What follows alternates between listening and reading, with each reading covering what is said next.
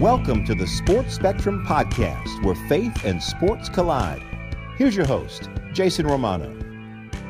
Welcome to episode number 44 of the Sports Spectrum Podcast. Hi, everyone. My name is Jason Romano. Thank you so much for joining us here on the program today. As always, subscribe and download this podcast. You can get it on Apple, iTunes, Google Play, Stitcher, everywhere podcasts are found. And when you subscribe, and that's what I suggest to do, is to subscribe. Just hit the subscribe button on the podcast, because what it allows you to do is never miss an episode. When we release a new podcast, when you subscribe, it automatically goes to your phone and alerts you that there is a new podcast out. And we've been doing a bunch of these now and releasing about 1 to 2 a week. And some weeks we release 3. So it's a great way to just make sure you don't miss an episode of our podcast by downloading it. So subscribe there and become a member as well. And you can do that by going to SportsSpectrum.com for $36. It's for a subscription for an entire year, $36. It gets you our quarterly magazine. It gets you all access to everything that's on SportsSpectrum.com from our archives. We're talking 30 years worth of content, and it allows you to help partner with us and fund what we've been able to give you for free, which is all the content currently at sportspectrum.com, as well as this podcast. So we would love to have you partner with us. $36, you know, get a subscription for your kids, your grandkids, maybe for your church youth group. It's just a real neat way to minister and to share the inspiring stories of faith and of sports. All right. Today's guest is Chris Broussard. Now, Chris and I worked together at ESPN for many years. We were colleagues there. Chris, of course, known as covering the NBA. He was the guy, one of the guys anyways, that broke the LeBron James story when he left and made the decision to go from Cleveland to Miami. Chris has covered the NBA for many, many years. He's as plugged in as there is. He's also a really strong Christian and a guy who loves the Lord, loves Jesus Christ. And Chris is not ashamed of that. And there was a moment that happened back in 2013 on ESPN when he had to share his faith and he had to share some of his beliefs that he stands by, some of the convictions that he lives by, and took a lot of heat for it. And we're going to talk about that in the interview here in just a moment. And we're also going to talk about sort of his journey and his journey going from college into the broadcasting world, ending up at ESPN, what a platform looks like when you become sort of a known personality, a known analyst like you do when you go to ESPN. Everybody watches ESPN and knows the people who work on there. And then leaving ESPN to go to Fox and what that was like. So we talk a lot about that. And we also talk about Chris's faith and his deep convictions, his deep Christian faith, and why Jesus is the center of who he is and at the center of his family and all the relationships that he has. So I think you guys will really enjoy this podcast. Here is episode number 44 with Fox Sports analyst Chris Broussard.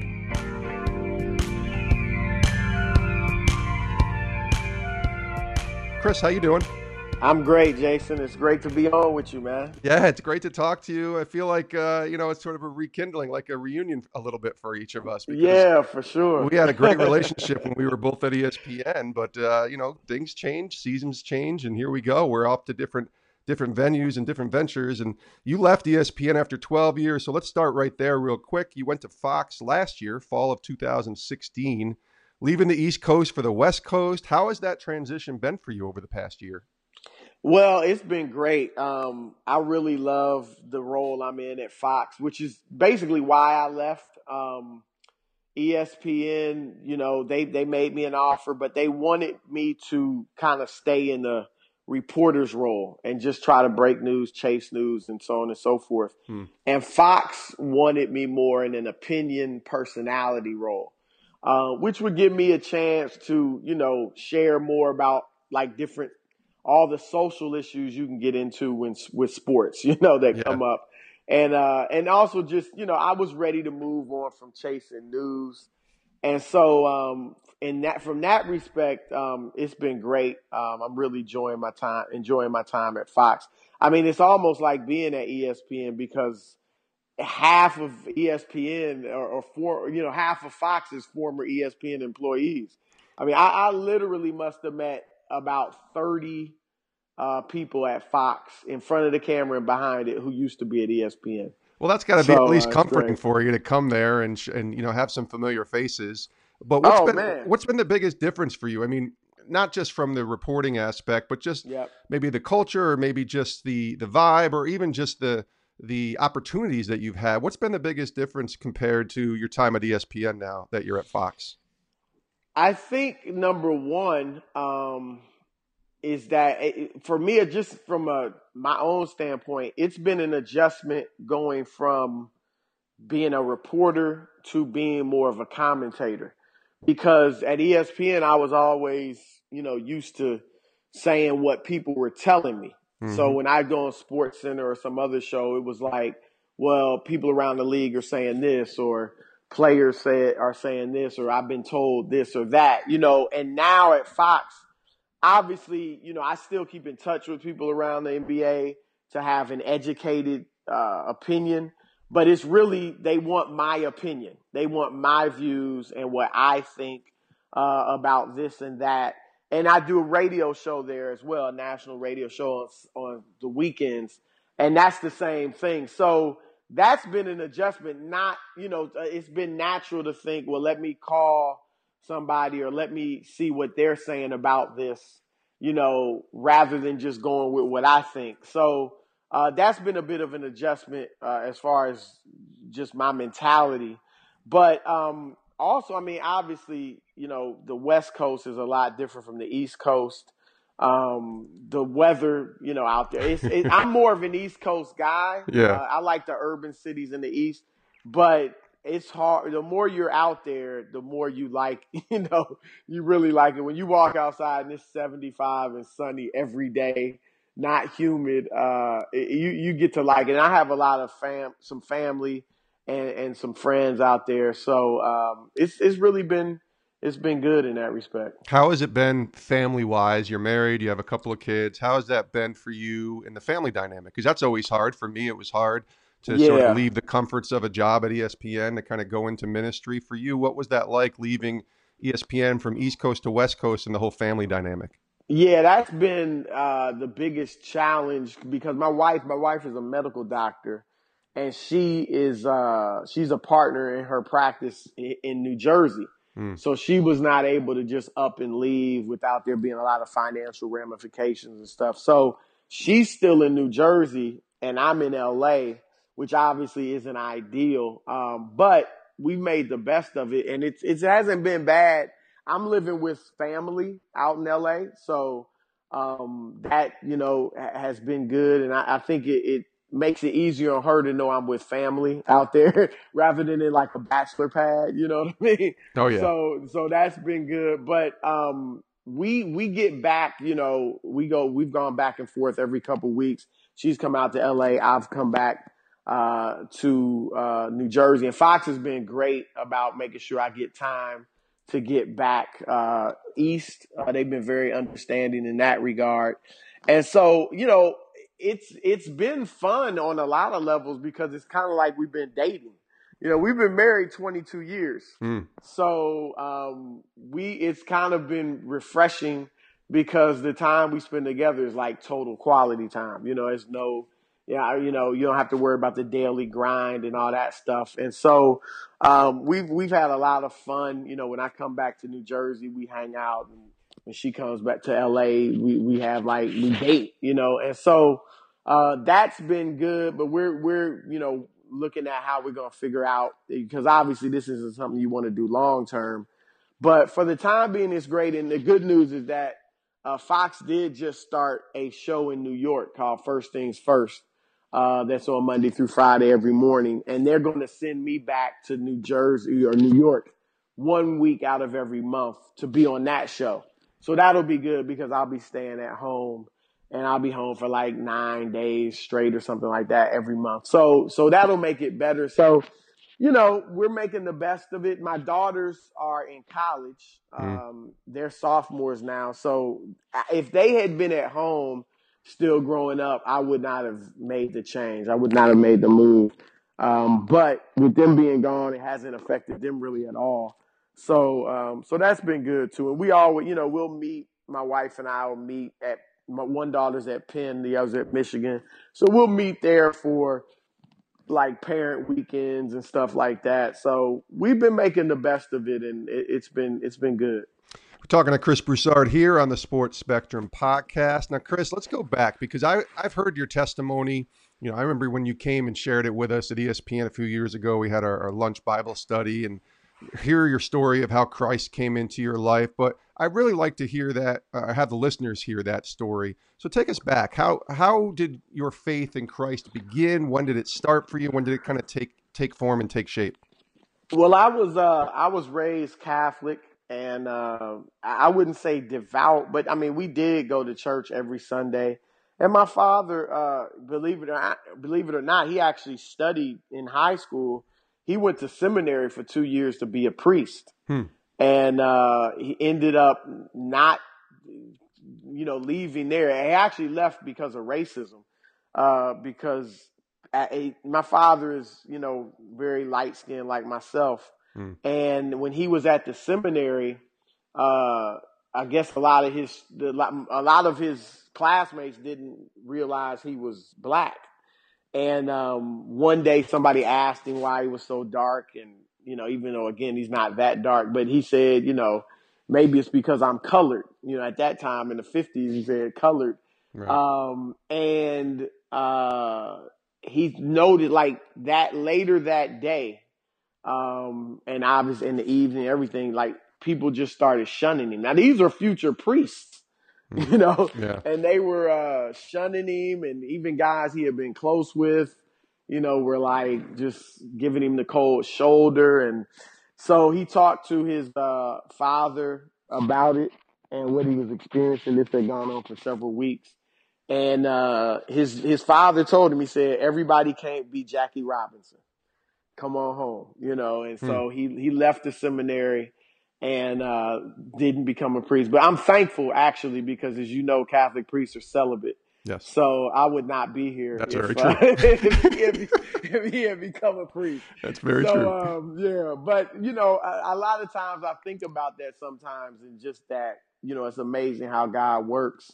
And that obviously my father had, serious, thoughts about God, and was thinking at one time about fully, that's really making a big sacrifice to become a priest and celibate your whole life and all that stuff. So, but anyway, he was, he didn't become a priest, and it's probably good. He's actually was kind of wild himself, he in his lifestyle. So I don't know if it would have been a great fit anyway, but so growing up, I was Catholic. We went to church every Sunday. Good family. My parents and both my parents together. They've been married for, it will be 52 years in October.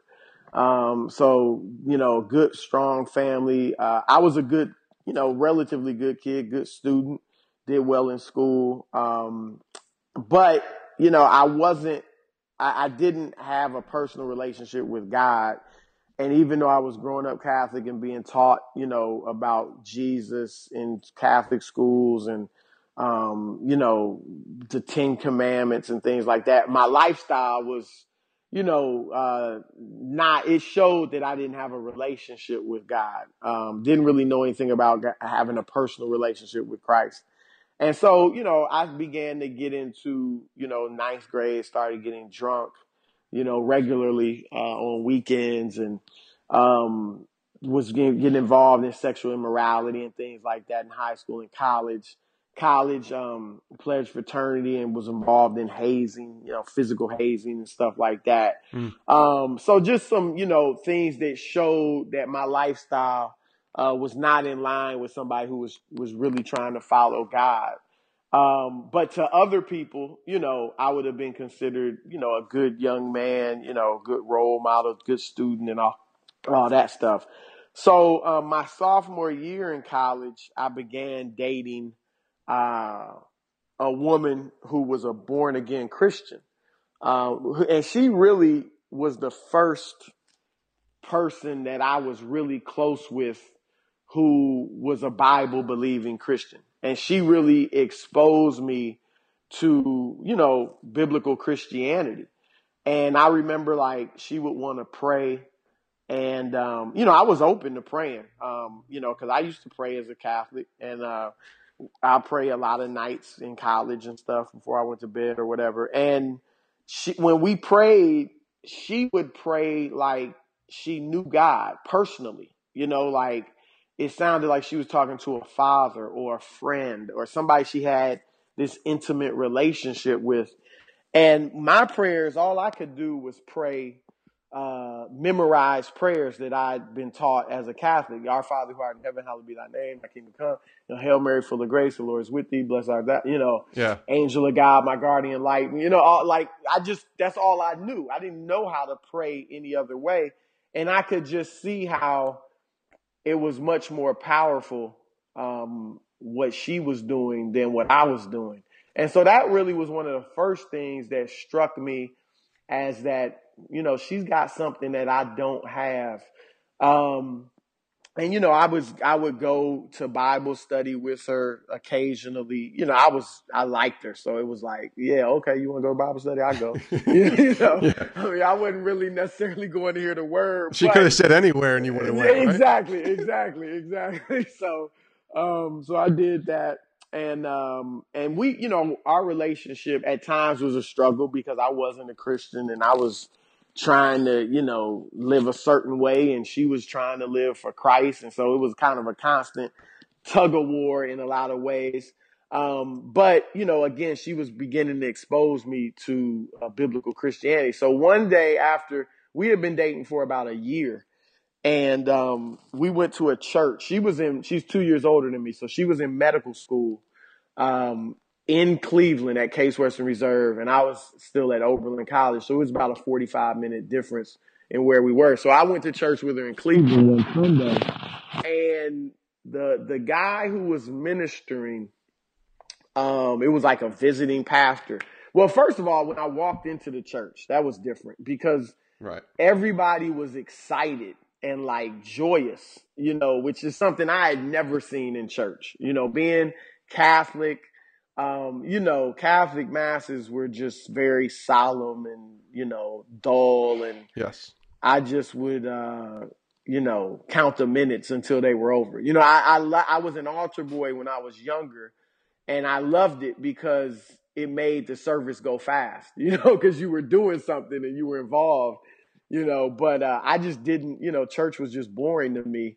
But going here, I mean, everybody was, you know, smiling and happy, and the words to the songs were up on the screens, on the walls, and everybody was singing. And it was actually a little bit, it was exciting and nice to see, but it was also a little bit strange, like, wow, like, what is going on here, you know? Yeah. And they had a visiting pastor or minister, and he shared his testimony about how he had, you know, grew up in New York, and he had gotten involved in drugs as a teenager and got addicted to heroin and was really obviously just going the wrong way.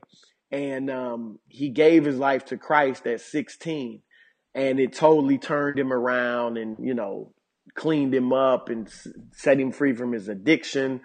And, you know, he just went on to, you know, serve the Lord from there. And for some reason, even though I wasn't a drug user or anything like that, but his testimony, maybe the realness of Christ working like that in somebody's life, it just really convicted me. And that was really the first time that I definitely felt like, you know what, I'm not right with God.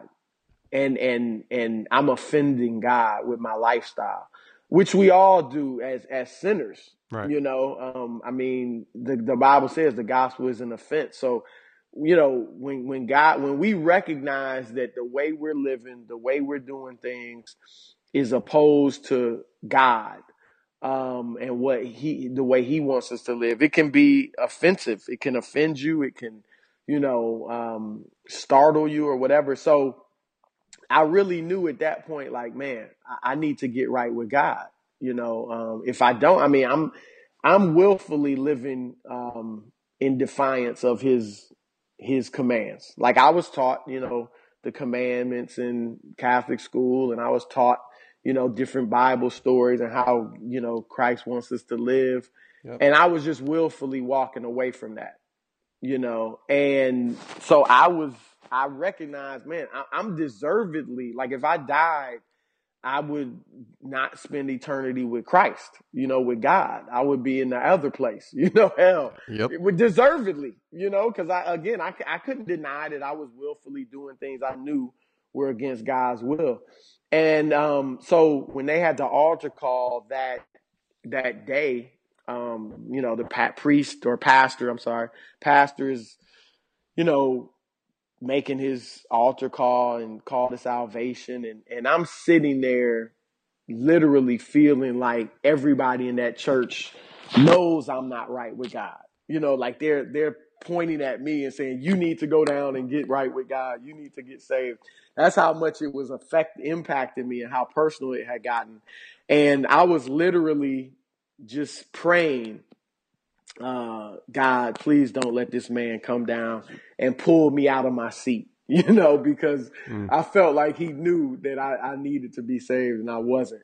And he didn't, you know, he didn't come down. So, but when I left church that day, I knew from that point on, that I needed, you know, to give my life to Christ. And, I remember it ironically, that was a Sunday. You've heard of, you obviously, you know about the famous shot by Michael Jordan. Of course. When against the Cavs. Yeah. So after we left service, we went back to my girlfriend's apartment and she was studying and I was watching that game, Cleveland, Chicago, game 5. You know? But while I'm watching it, I'm also reading these tracts, these biblical tracts that I had gotten taken from the church, you know, about salvation, even about like premarital sex and different things, you know, they was giving biblical views on these different things. And so I'm kind of watching the game and reading all that at the same time. And so, you know, I go back to school up at Oberlin and, you know, knowing I needed to get right with God, but I just being honest, I didn't want to. I didn't want to get saved. I didn't want to give my life to Christ because I didn't want to repent. And we know the Bible talks about repentance as the first step to giving your life to Christ. And yes. I knew I didn't have to be perfect, but I didn't want to like surrender to God. I didn't want Jesus to be my Lord, basically. You know, I wanted to be my Lord. I wanted to continue being my Lord and do what I wanted to do, be my own boss and do what I wanted to do.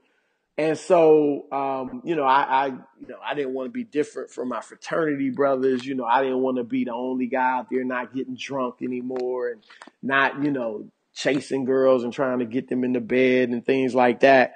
And so I ran from God. You know, I went up to college and got a little bit worse, probably partied a little bit more in a negative way. And, but God still blessed me. You know, the Bible says he lets his rain to fall and his sun to shine on the just and the unjust. And so that summer, it was after my junior year of college. He blessed me with a summer internship at the Cleveland Plain Dealer, which at the time, and maybe even still is the biggest newspaper in Ohio.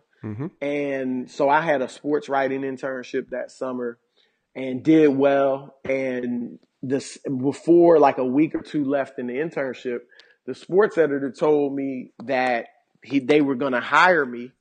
They liked what I did. They were going to give me a job when I graduated from Oberlin in a year. And so you can imagine, I mean, how great that was, you know, to know, to be going into your senior year and knowing that you got a job waiting for you when you graduate, a good job and a fun job, you know, in sports. And, I mean, yeah. So it was like, wow, like I was on cloud nine, I was on the top of the world.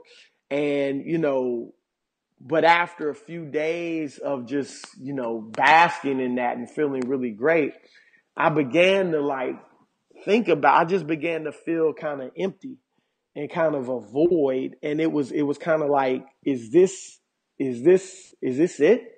Yeah. You know, and, you know, when I began feeling like empty, and when you have so much going for you in life, like, you know, I was at a good school. I had a girlfriend I love. I was co-captain of the basketball team.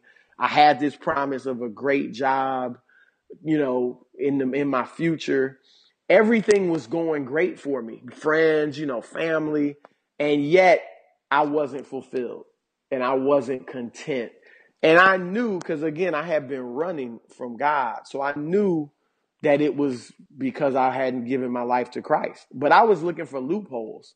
You know, I was looking for every way to kind of satisfy that or fulfill that void without giving my life to Christ.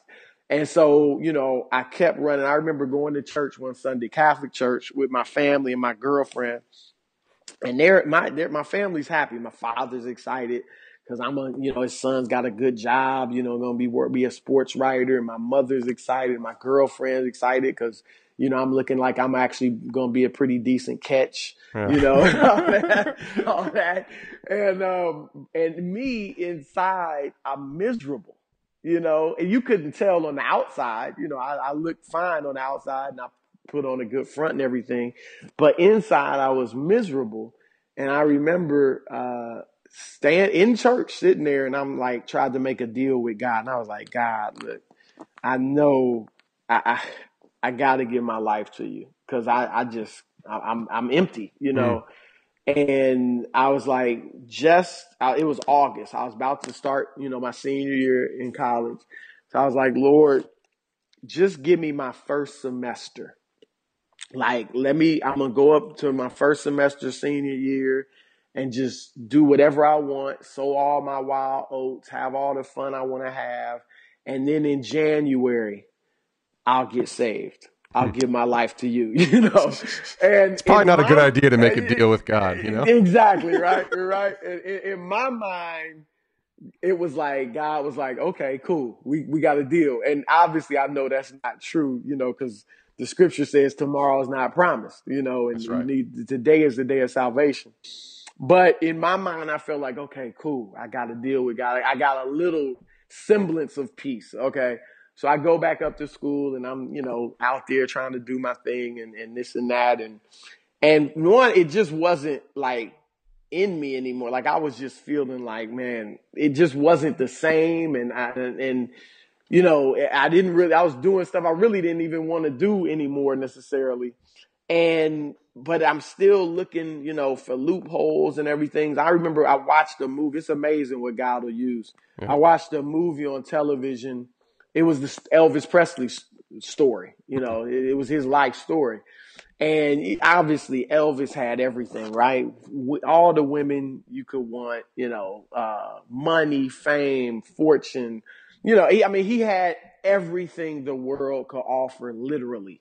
And he was miserable. Yeah. You know, he tried to, you know, that emptiness, that void, he tried to fill it with drugs. And we know that contributed to his death. And he was just staying in his mansion by himself all day, you know, and I'm sitting, I'm like, wow. I'm like, this guy had everything you could possibly want. And he was miserable. He wasn't happy. I read a story in a magazine about Bobby Brown, who at that time, remember, he was hot, you know, Whitney Houston's husband. Yeah. He was huge at that time. And the way I remember it, I remember reading a quote that I believe that I remember it saying, he was happier when he was poor than when he was rich because of all the problems that money brought. And we see that he's had, you know, issues with drugs and obviously all types of challenges. And that again hit me like, man, this guy has everything you could want, but he's not happier. He was happier when he was poor. And so I was really just running out of loopholes, you know, running out of possible ways to find fulfillment without Christ. And so my 21st birthday was in October 28th, 1989. So my parents, you know, they lived in Cleveland, so it wasn't far from Oberlin. So they were going to take me and my girlfriend out to dinner on my 21st birthday. So we go back to Cleveland, and before we go out, my dad and I are running errands. And, you know, I just say to him, I'm like, Daddy, I said, what keeps you going? Like, once you got two sons, both are in college, both are doing well. You got a nice house, you know, like once you get all that, what keeps you motivated? What keeps you going? And he was like, well, you know, you want to, find get a promotion on your job, or, you know, you want to earn more money, or you want to get a nicer car or a bigger house, or, you know, even, you know, you want to make more money so you can help other people or whatever it might be. Everything he was saying, I just knew. I was like, man, that's not going to fill this void that's in my heart, you know? And so really I was out of options, you know, and God just basically broke me down. And it was like, you can either keep running from God and be miserable, or you can give your life to Christ and find some joy and some peace. And so on my 21st birthday, you know how on the birthday cake, we blow out the candle, make a wish. Of course. Well, instead of making a wish, that's when I repented, asked the Holy Spirit to come into my heart, and accepted Jesus Christ as my personal Lord and Savior. And so my physical birthday is actually my spiritual birthday as well. And so, and you know, man, that's been, I don't know what now, almost 28 years. So really more than half my life now I've been walking in the Lord. And I got to be honest, I can't imagine living without Christ. I really can't. I mean, I guess I'm sure I would survive. You know, I mean, there's a lot of people living without Christ.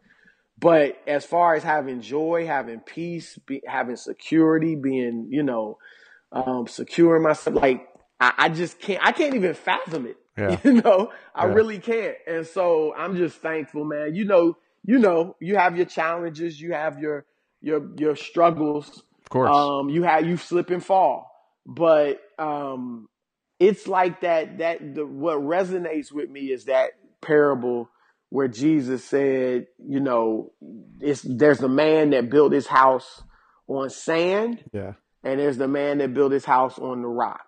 And the storms and the waves and the winds came at both of them. But the one on the rock stood firm. And obviously the one on the sand, you know, drowned and just got destroyed. And that's how I felt. Like, when, no matter what comes my way, the trials, the tribulations, the challenges, when you know you are on a solid foundation, yes, you know, that God's already laid, it just gives you so much strength and security, you know, and you overcome. And so, man, it's been great. That's so good. We're talking to Chris Broussard here on the Sports Spectrum podcast. Thank you for sharing that. That was such a good story and such an encouraging sort of, for me, just to hear other people in this business, in this world of sports and media, who are open about their faith. So I want to journey into that a little bit. You know, you develop your career, you start your career in journalism, you're in Cleveland, eventually you go to New York, you work for the Times, and then 2004 comes and ESPN comes calling, and your career really starts to take off, I would say, as far as a public perception.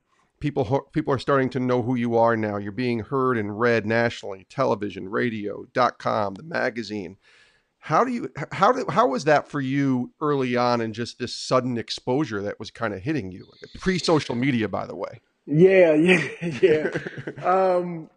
That's a great question, because to be honest, and I think this is true, I can't speak for everybody and what they thought inside, but when you look at a lot of the people on television now in sports, Stephen A. Smith, Skip Bayless, Mike Wilbon, Tony Kornheiser, Jamel Hill and Michael Smith, and, you know, the Adam Schefter, the people that were sports writers, I don't think any of us necessarily got into it to be famous or on television. Again, I can't speak for them, for all of them, but, you know, when you're a sports writer, you're not necessarily you're not a famous celebrity. Right. You know what I mean? You're covering celebrities, right? Yeah, exactly. And you know, you have your byline, but besides that, for the most part, you know, you're mostly anonymous to most people. Sure. And so when I got into it, that was what I was expecting.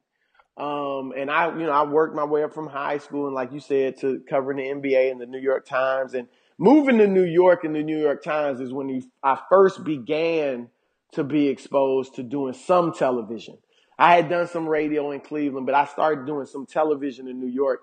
And then, of course, as you said, ESPN, you know, you start doing more and more TV. Oh, yeah. And really, it just kind of morphed into a TV role more than a writing role for me. Because when I first went to ESPN, the magazine, I was going to be a writer and, you know, occasionally do TV. They were like, we've seen you on TV. We like you. We've had you on ESPN sometimes. We like you. So that'll be a component as well. But as time went on, I just started doing more and more and more television. And then that's when you really began to get, you know, somewhat famous. And I noticed it even in the league. Like, you know, when I was at the New York Times, if I was going to a game outside of New York or teams were coming into New York, and I'm meeting players and coaches and stuff. You know, I go up, I introduce myself. Hey, I'm Chris Broussard from the New York Times. You know, and start talking to them, whatever. Yeah. Once I began doing television, now guys were coming up to me.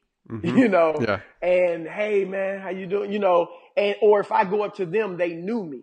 You know, and so that dynamic, that's when I first recognized it. And then was that weird for you? Was that different and strange? That was different. Yeah. That was different. It was good because, you know, guys felt more comfortable. They, you know, they can feel like they get some sense of who you are on television. They felt more comfortable sharing information with me and, you know, things like that. So it was good. And like you said, it was a little different.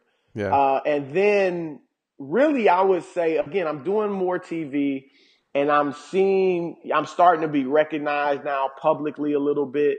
But in 2010, that summer when LeBron James went from Cleveland to Miami. I remember it well. Yeah, that was hectic, you know. And I just really sought out and I said, man, I'm going to try to cover this story completely and, you know, just break a lot of stories. And I did. I had good success that summer. And that's when really I went to a whole nother level in my career and also in terms of my public persona. Like really people began to know me and recognize me and, you know, and that's where it really took off. And, you know, it's just grown from there. Yeah.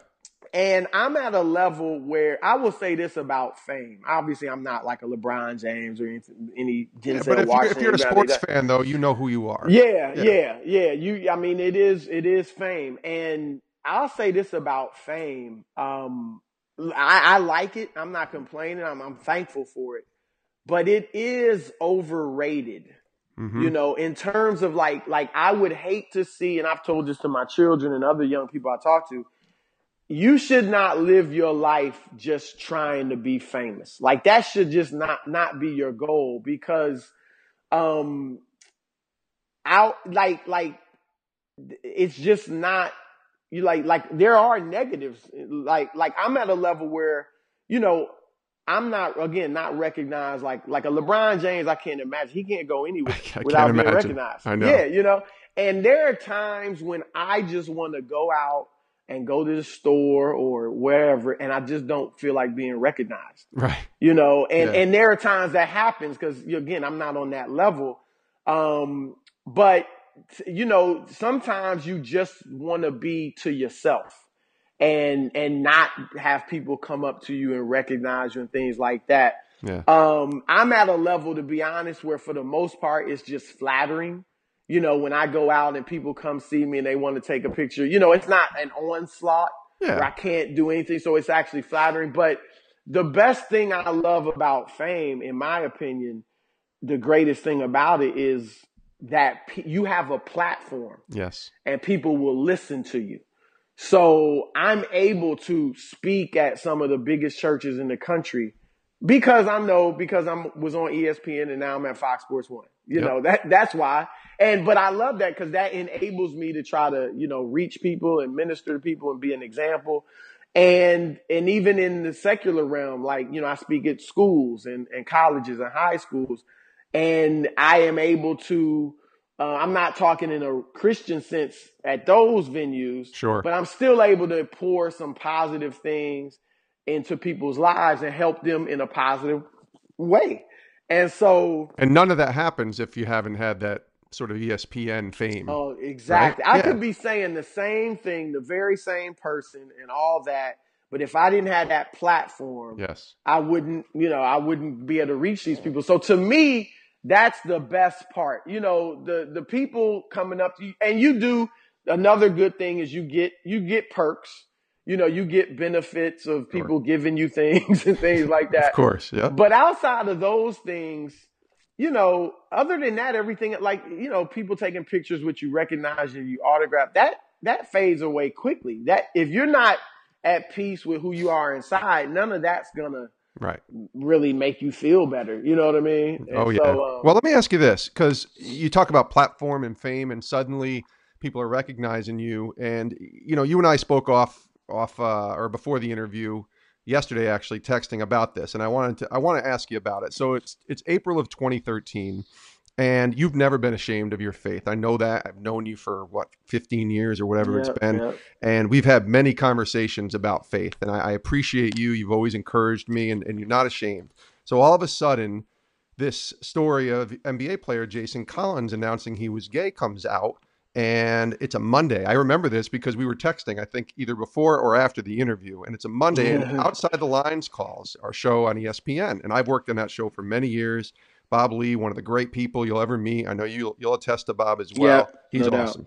And, you know, you're on there to talk about sort of the dynamic of what the NBA is talking, sort of the scuttlebutt, or what they're thinking about Jason Collins' announcement and what this is going to look like in the NBA. And you're asked about this. It's a 13-minute interview. I actually went back and watched it yesterday on YouTube just to kind of remind myself of what it was.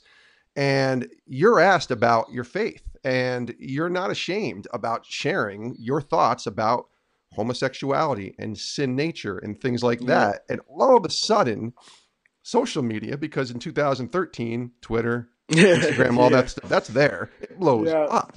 And you see this sort of division among people in our country over Chris Broussard's words about his faith. And I've not seen anything like that since. And I'm sure you get asked about this a lot still, but there was people who were calling you to be fired, people calling you to be let go. And then there was the other side of people who were supporting you.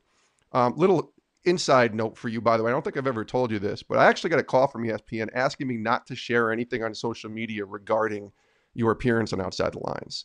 And I don't know if it's because they assumed that I was like-minded in the way I thought as you did or what. And I never shared anything. All I said was I supported you, and I do to this day. You're my friend. Obviously, I support you. Just like what happened with Jamel Hill a couple of weeks ago. Yeah. I support her. She's my friend, whether I agree with her or not. Yeah. But I just want to ask you, I want to go back to that time. And so do you, first of all, do you regret anything that you said on the show that day? No, I don't. I don't regret it because I think I shared the truth in love, you know, which is what we're called to do as Christians. And so I really don't. And it was, you know, to this day, as you said, I get asked about it a lot. I was just on a radio station in Boston about 3 weeks ago. And they asked me about it again. They were like, and they weren't Christians. It was just a sports show. Yeah. And they were like, we can't believe you still have a job. And they weren't saying it like you should be fired. Yeah. They were saying it like, man, you know, you said what you said, and you know, we support your right to say it. And a lot of people have been fired, you know, because of saying similar things. I thought that was going to happen to you too. I remember texting you and like, are you okay? So, you know, you just didn't know, you know what was happening. Yeah, it was, you know, it's interesting because after that, and I don't want to bounce around in the story, but after that happened, when I went into NBA locker rooms. I mean, I'm talking about a week and a half, two weeks after that happened, and players, coaches, assistants, you know, like front office people who were Christians, which is a decent number, were coming up to me like, yo, man, you know, that was great. You know, like really supportive. Yeah. And even some guys who weren't Christians were like giving me props on being courageous, you know, and speaking up and say, you know, standing up for my beliefs. Yeah. And I told the Christian guys, I was like, look, you know, I'm not telling you what you got to do, you know, if you're asked about it or not. I said, you have to be led by the Holy Spirit. In different situations, he may have you give a different answer, you know, but so I wanted them to know I wasn't pressuring them and saying, you have to do what I did. You know what I mean? But just let God lead you and say what you know, feel he's telling you to say in that moment. I say that because, you know, I can say this after the fact. Yeah. Because, you know, when we fast, we're not supposed to talk about it and announce it and all that stuff. Right. But I just happened to be, and it, you know, obviously I didn't know what was going to happen with Jason Collins or any of that, but I was on a 21-day fast and just a water fast. Wow. Like no food at all, just strictly water. And I was a week in on that day. So I was 7 days in. And I don't believe that was a coincidence at all. Mm. I definitely believe that was God preparing me for, you know, what was to come, the onslaught, the media criticism and all that. And even to give me the strength to speak up and say what I said.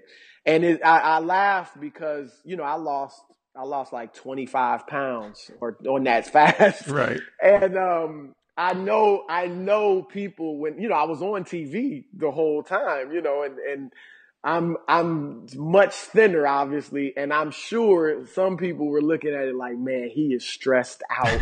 You know, it's getting to it. You know what I mean? Yes. And, when actually it had nothing to do with that. And I remember, being on a prayer call, after this happened.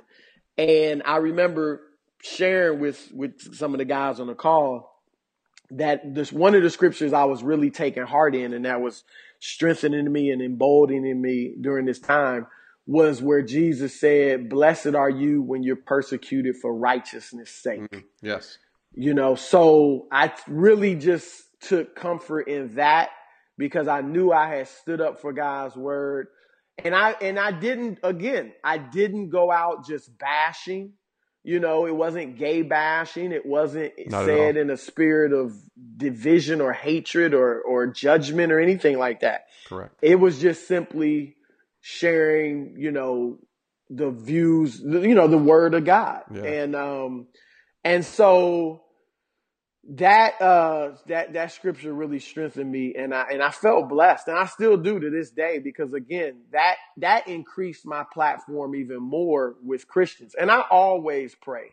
Yes. Before I go on the air, God, I want you to get glory out of this, not me. And even though, you know, I'm not saying talking about Jesus on the air, of course, virtually every time I'm on there, you know, or every time I'm on there, I don't mention his name, anything like that. But I'm just, even though I'm just talking sports, I want people to see you in me, and I want them to glorify you, not Chris Broussard. Mm-hmm. And now people love it or hate it.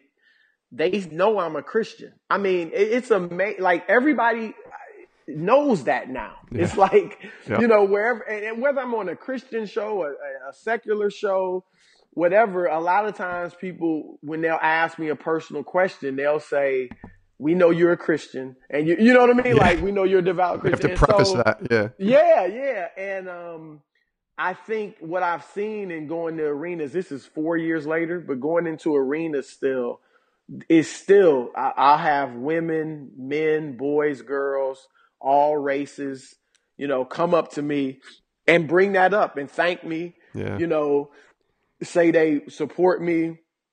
You know, it was good for their children to see that, their boys to see that. And so I really feel like it emboldened a lot of Christians, which is what we're going to need. Yeah. And it's interesting, when I was on the station in Boston, a couple of weeks ago, they asked me, they said, "Do you think, if you said that today, do you think you would have gotten fired?" It's a good question. And yeah, I said, that's a great question. I said, honestly, I don't know. I don't know. I don't know the answer to that. I'll say, you know, ESPN was supportive. I don't know if what conversations took place behind the scenes. Well, I wanted to ask you that. Were they supportive of you, you know, after that moment? Because I think a lot of people don't, you know, have this perception of ESPN, you know, and sort of where it leans or where side it's on or whatever. But for you, when you say that, what was the support system like from them?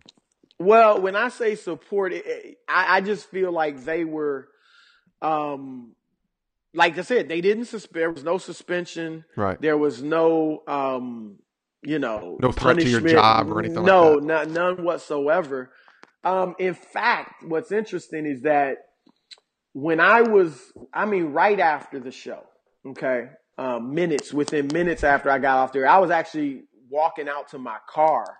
I was at a studio in Jersey, and I was walking in my car, and I got a call from an ESPN executive, a high-ranking ESPN executive, and I'm thinking, okay, here it comes. You know what I mean? Like, not that I was going to get fired, but that there was going to be some type of serious discussion.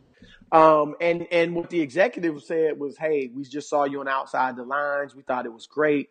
You know, we're trying to figure out, do we want to use? And I was stunned because, again, I'm thinking they're going to be like, you know, whatever. And they were like, we're trying to decide going forward, because this was like, you know, Outside the Lines on in the early afternoon, maybe 3 o'clock. I don't know what time it was, but in the afternoon. Yeah, 2 or 3 o'clock. Yeah. They were saying for the rest of the day, the shows, you know, going forward, we're trying to decide whether we want to use you as just a reporter.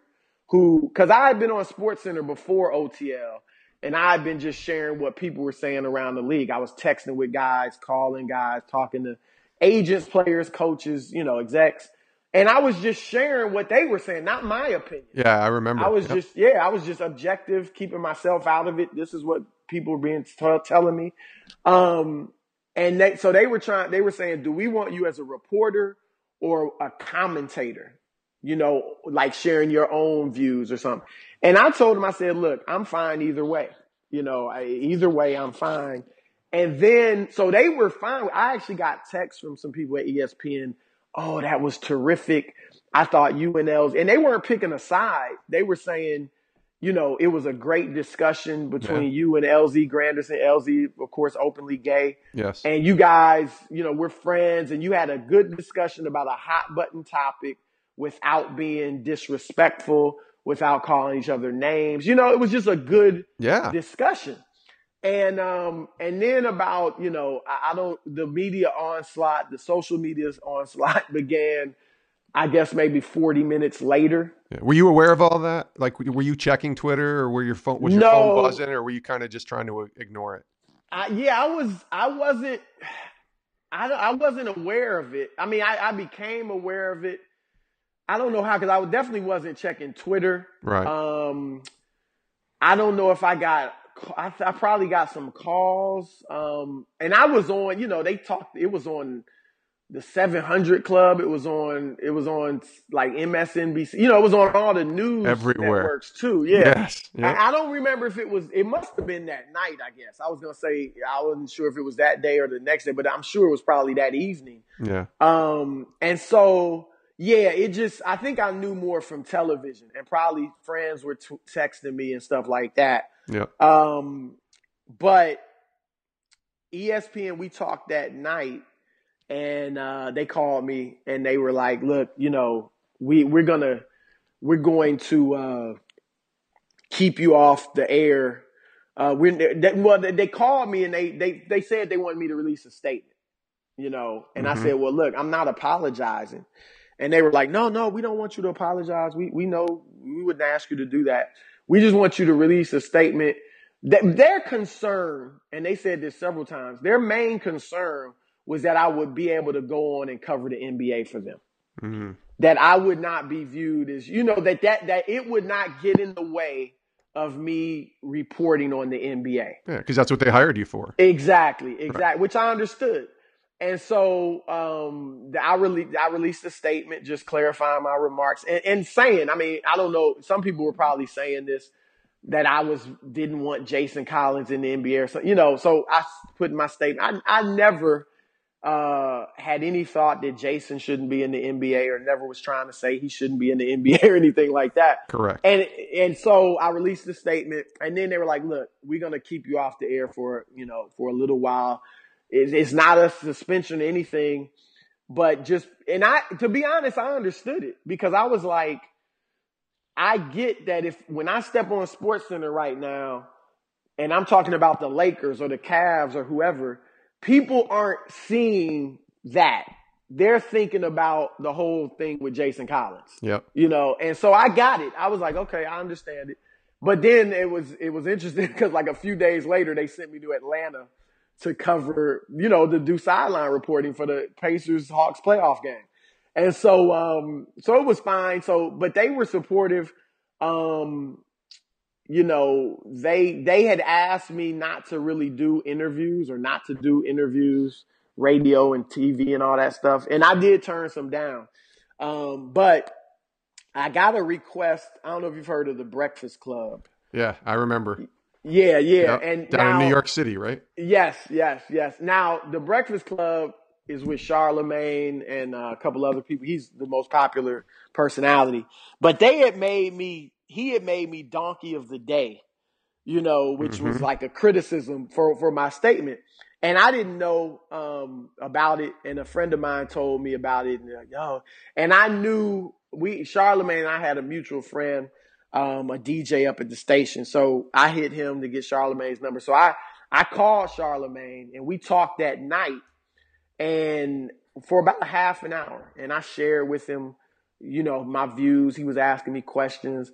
And I was sharing scripture with him, why I believed the way I did and all that. And he grew up in the church, so he understood it. And he was like, okay. So he said, man, I get where you're coming from now. And he was like, I understand now. So he was like, I think you should go on some TV, radio show, something, and kind of explain it in the way you did to me.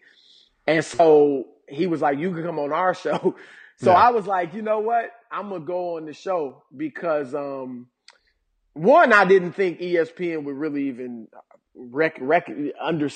about it, because it's a hip hop station and all that, Right. But also just because I felt, I felt it was important to get my side out and clarify my remarks and things like that. And so I went on, and as you know, I was on for 10, 15 minutes, whatever.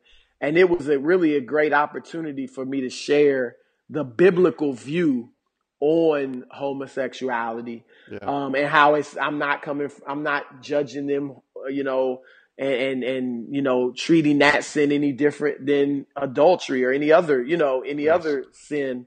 And also it enabled me to explain, like I said, the biblical view, because, you'll hear people say, and it was written in some stories, columns that were critical of me.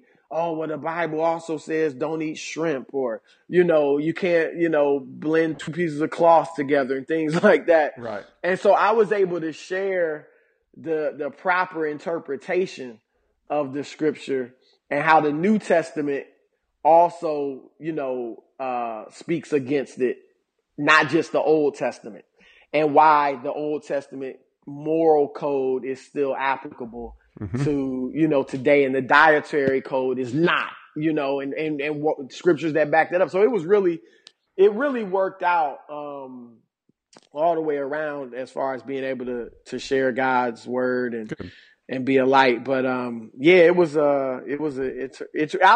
me say this finally. I also spoke with Jason Collins. I was going to ask you if you talked to him. Yeah, we talked the next day, and we talked for about 10 minutes. And, it was a good conversation. I just shared that, look, man, I know what's been written, and people have, said this and that. I never was trying to say you shouldn't be in the NBA. You have right to live how you want to live. We just had a good conversation. And, I told him, I understand it took courage. I did believe that, even though I disagree with, that lifestyle, it still takes courage for somebody to come out and share private things like that about yourself. So, it was a good conversation. He was respectful. I was respectful. And I've seen him a few times since. Last time was in New Orleans at the All-Star game this year.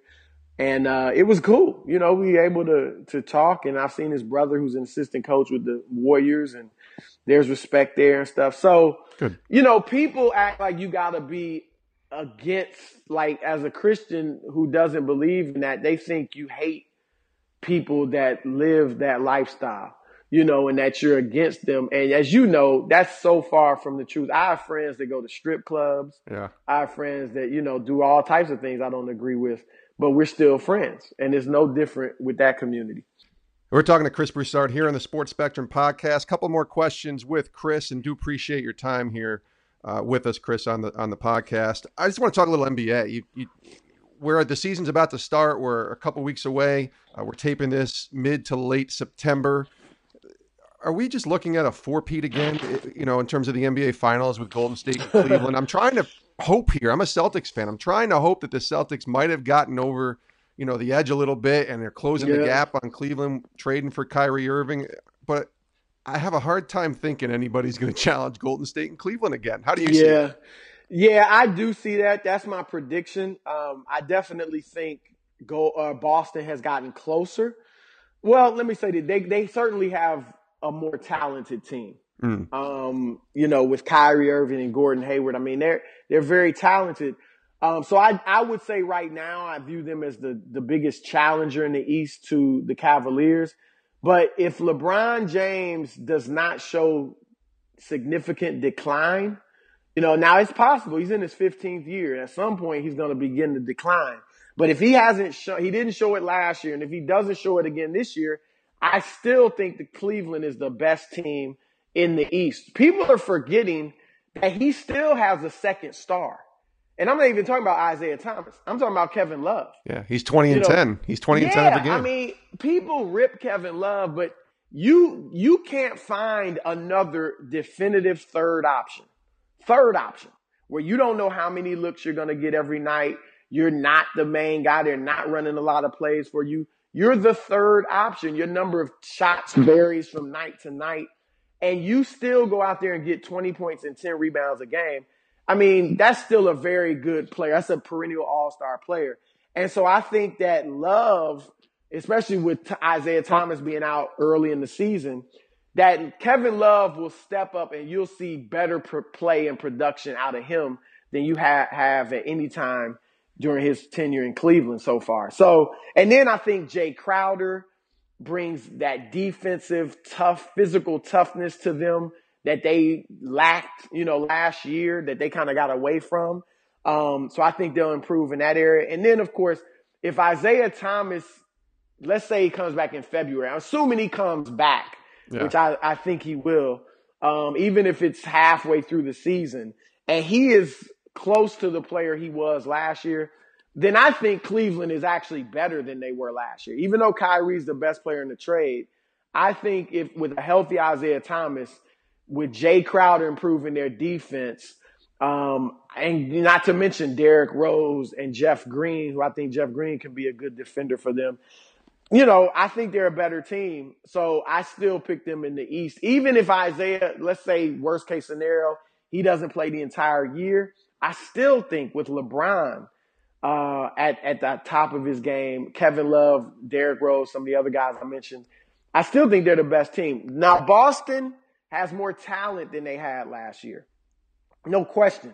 But they only have four guys left from last season. Right. And it's going to take them a while, I think, to develop chemistry. And so, I mean, Kyrie now is in a different role, which he wants, which is to be a true point guard. And Gordon Hayward has never played with a point guard like Kyrie. You know, Gordon Hayward's handled the ball quite a bit in Utah, you know, and so now he's going to have to get used to playing with a ball-dominant point guard who's probably going to lead your team in scoring. And so I think they've just, you know, and Avery Bradley, Jay Crowder, those guys, I mean, Isaiah obviously was the best player, but those guys brought heart. Yep. And they brought that identity of toughness and defense and team play to the Celtics. Now, Brad Stevens is a great coach, so I think he'll work it out.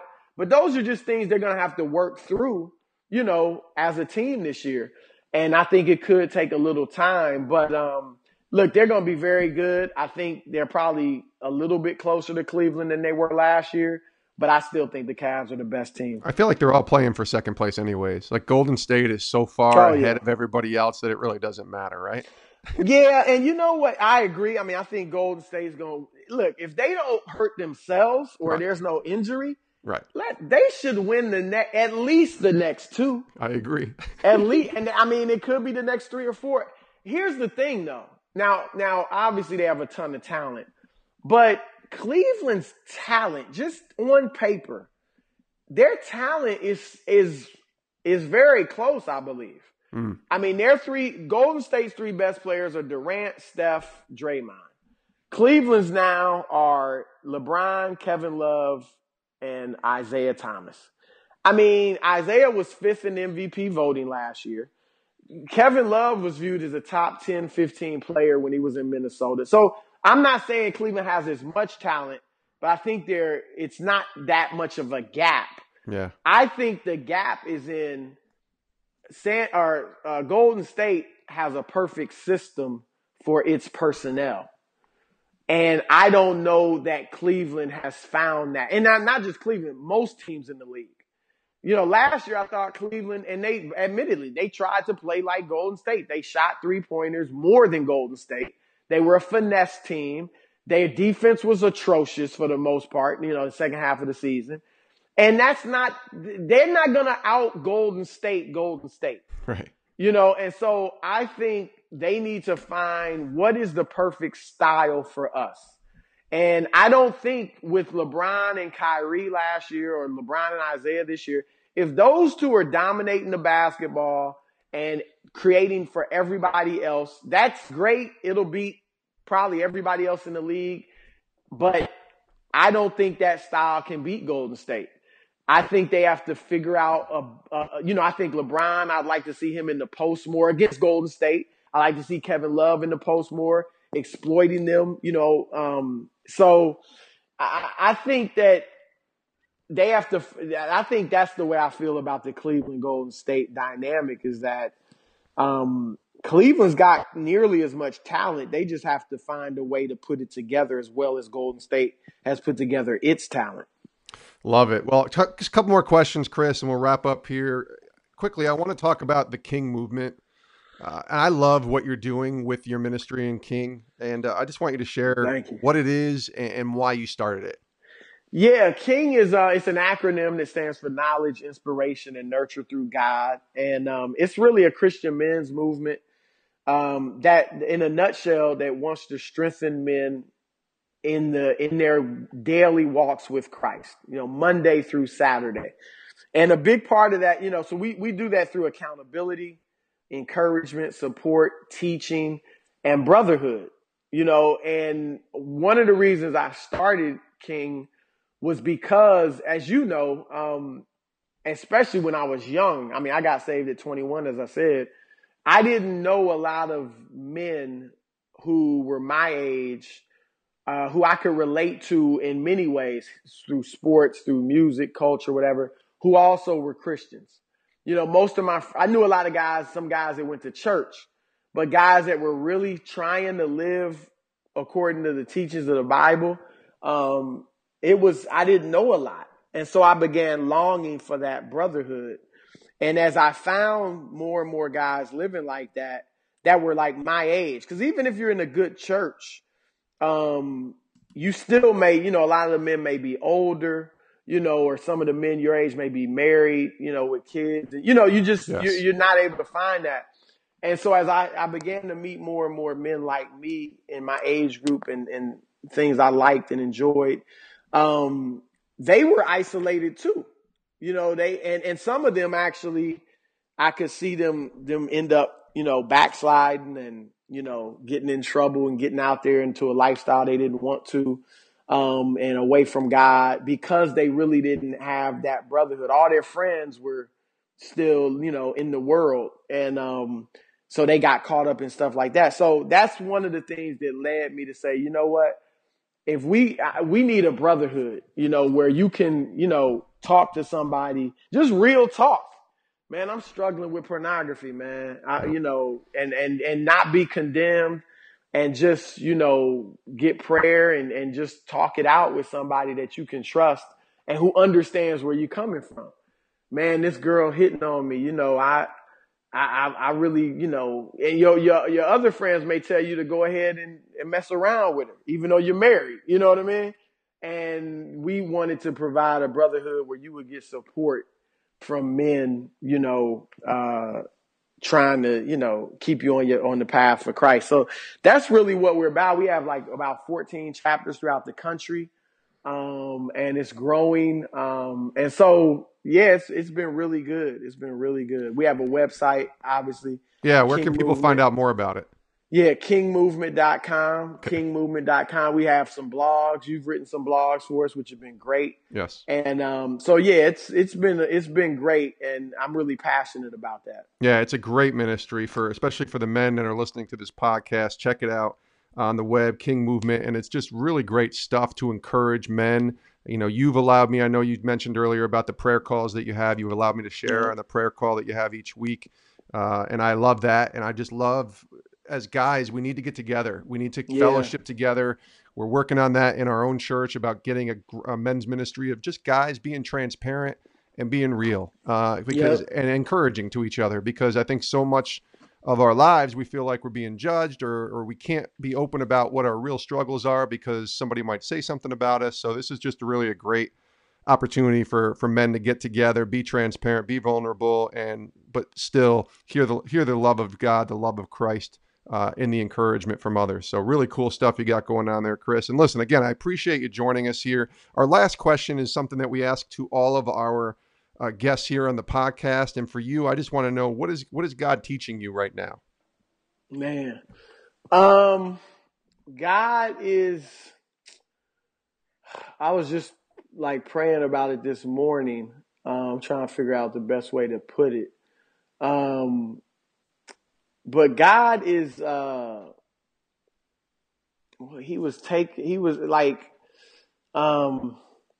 Really, he's helping me overcome some of my fears and challenges, and really just strengthening me in terms of just being more focused on him and not focused on, what other people are saying or criticisms from other people. We've talked about that in the past or earlier in the podcast, but God is really just strengthening me in that area, like being secure in him and not being walking in faith rather than in fear. And what God is like, the scripture God was bringing to my mind this morning, resist the devil and he will flee from you. And so in a lot of the challenges that we have, it's a fight to overcome it, Mm-hmm. And a lot of times we might want immediate deliverance from something, and God was sharing with me today that you have to be prayerful and be focused on this scripture and resolute every day. That's when you'll get deliverance. Cause you can feel really victorious in Christ for one day or 2 days or whatever. And then the third day you have that challenge comes back. Yeah. And so God was sharing with me how every day you have to fight the fight. And be resolute. And he was saying that word resist. Anytime he says resist the devil, anytime there's resistance, that's tough. Yeah. Weightlifting is a form of resistance. And it's hard to lift weights, pushing yourself when you jog past, a certain distance is resistance. And that's tough. If you're a lineman blocking and you're providing resistance for the quarterback so the defensive lineman don't get through, that's tough.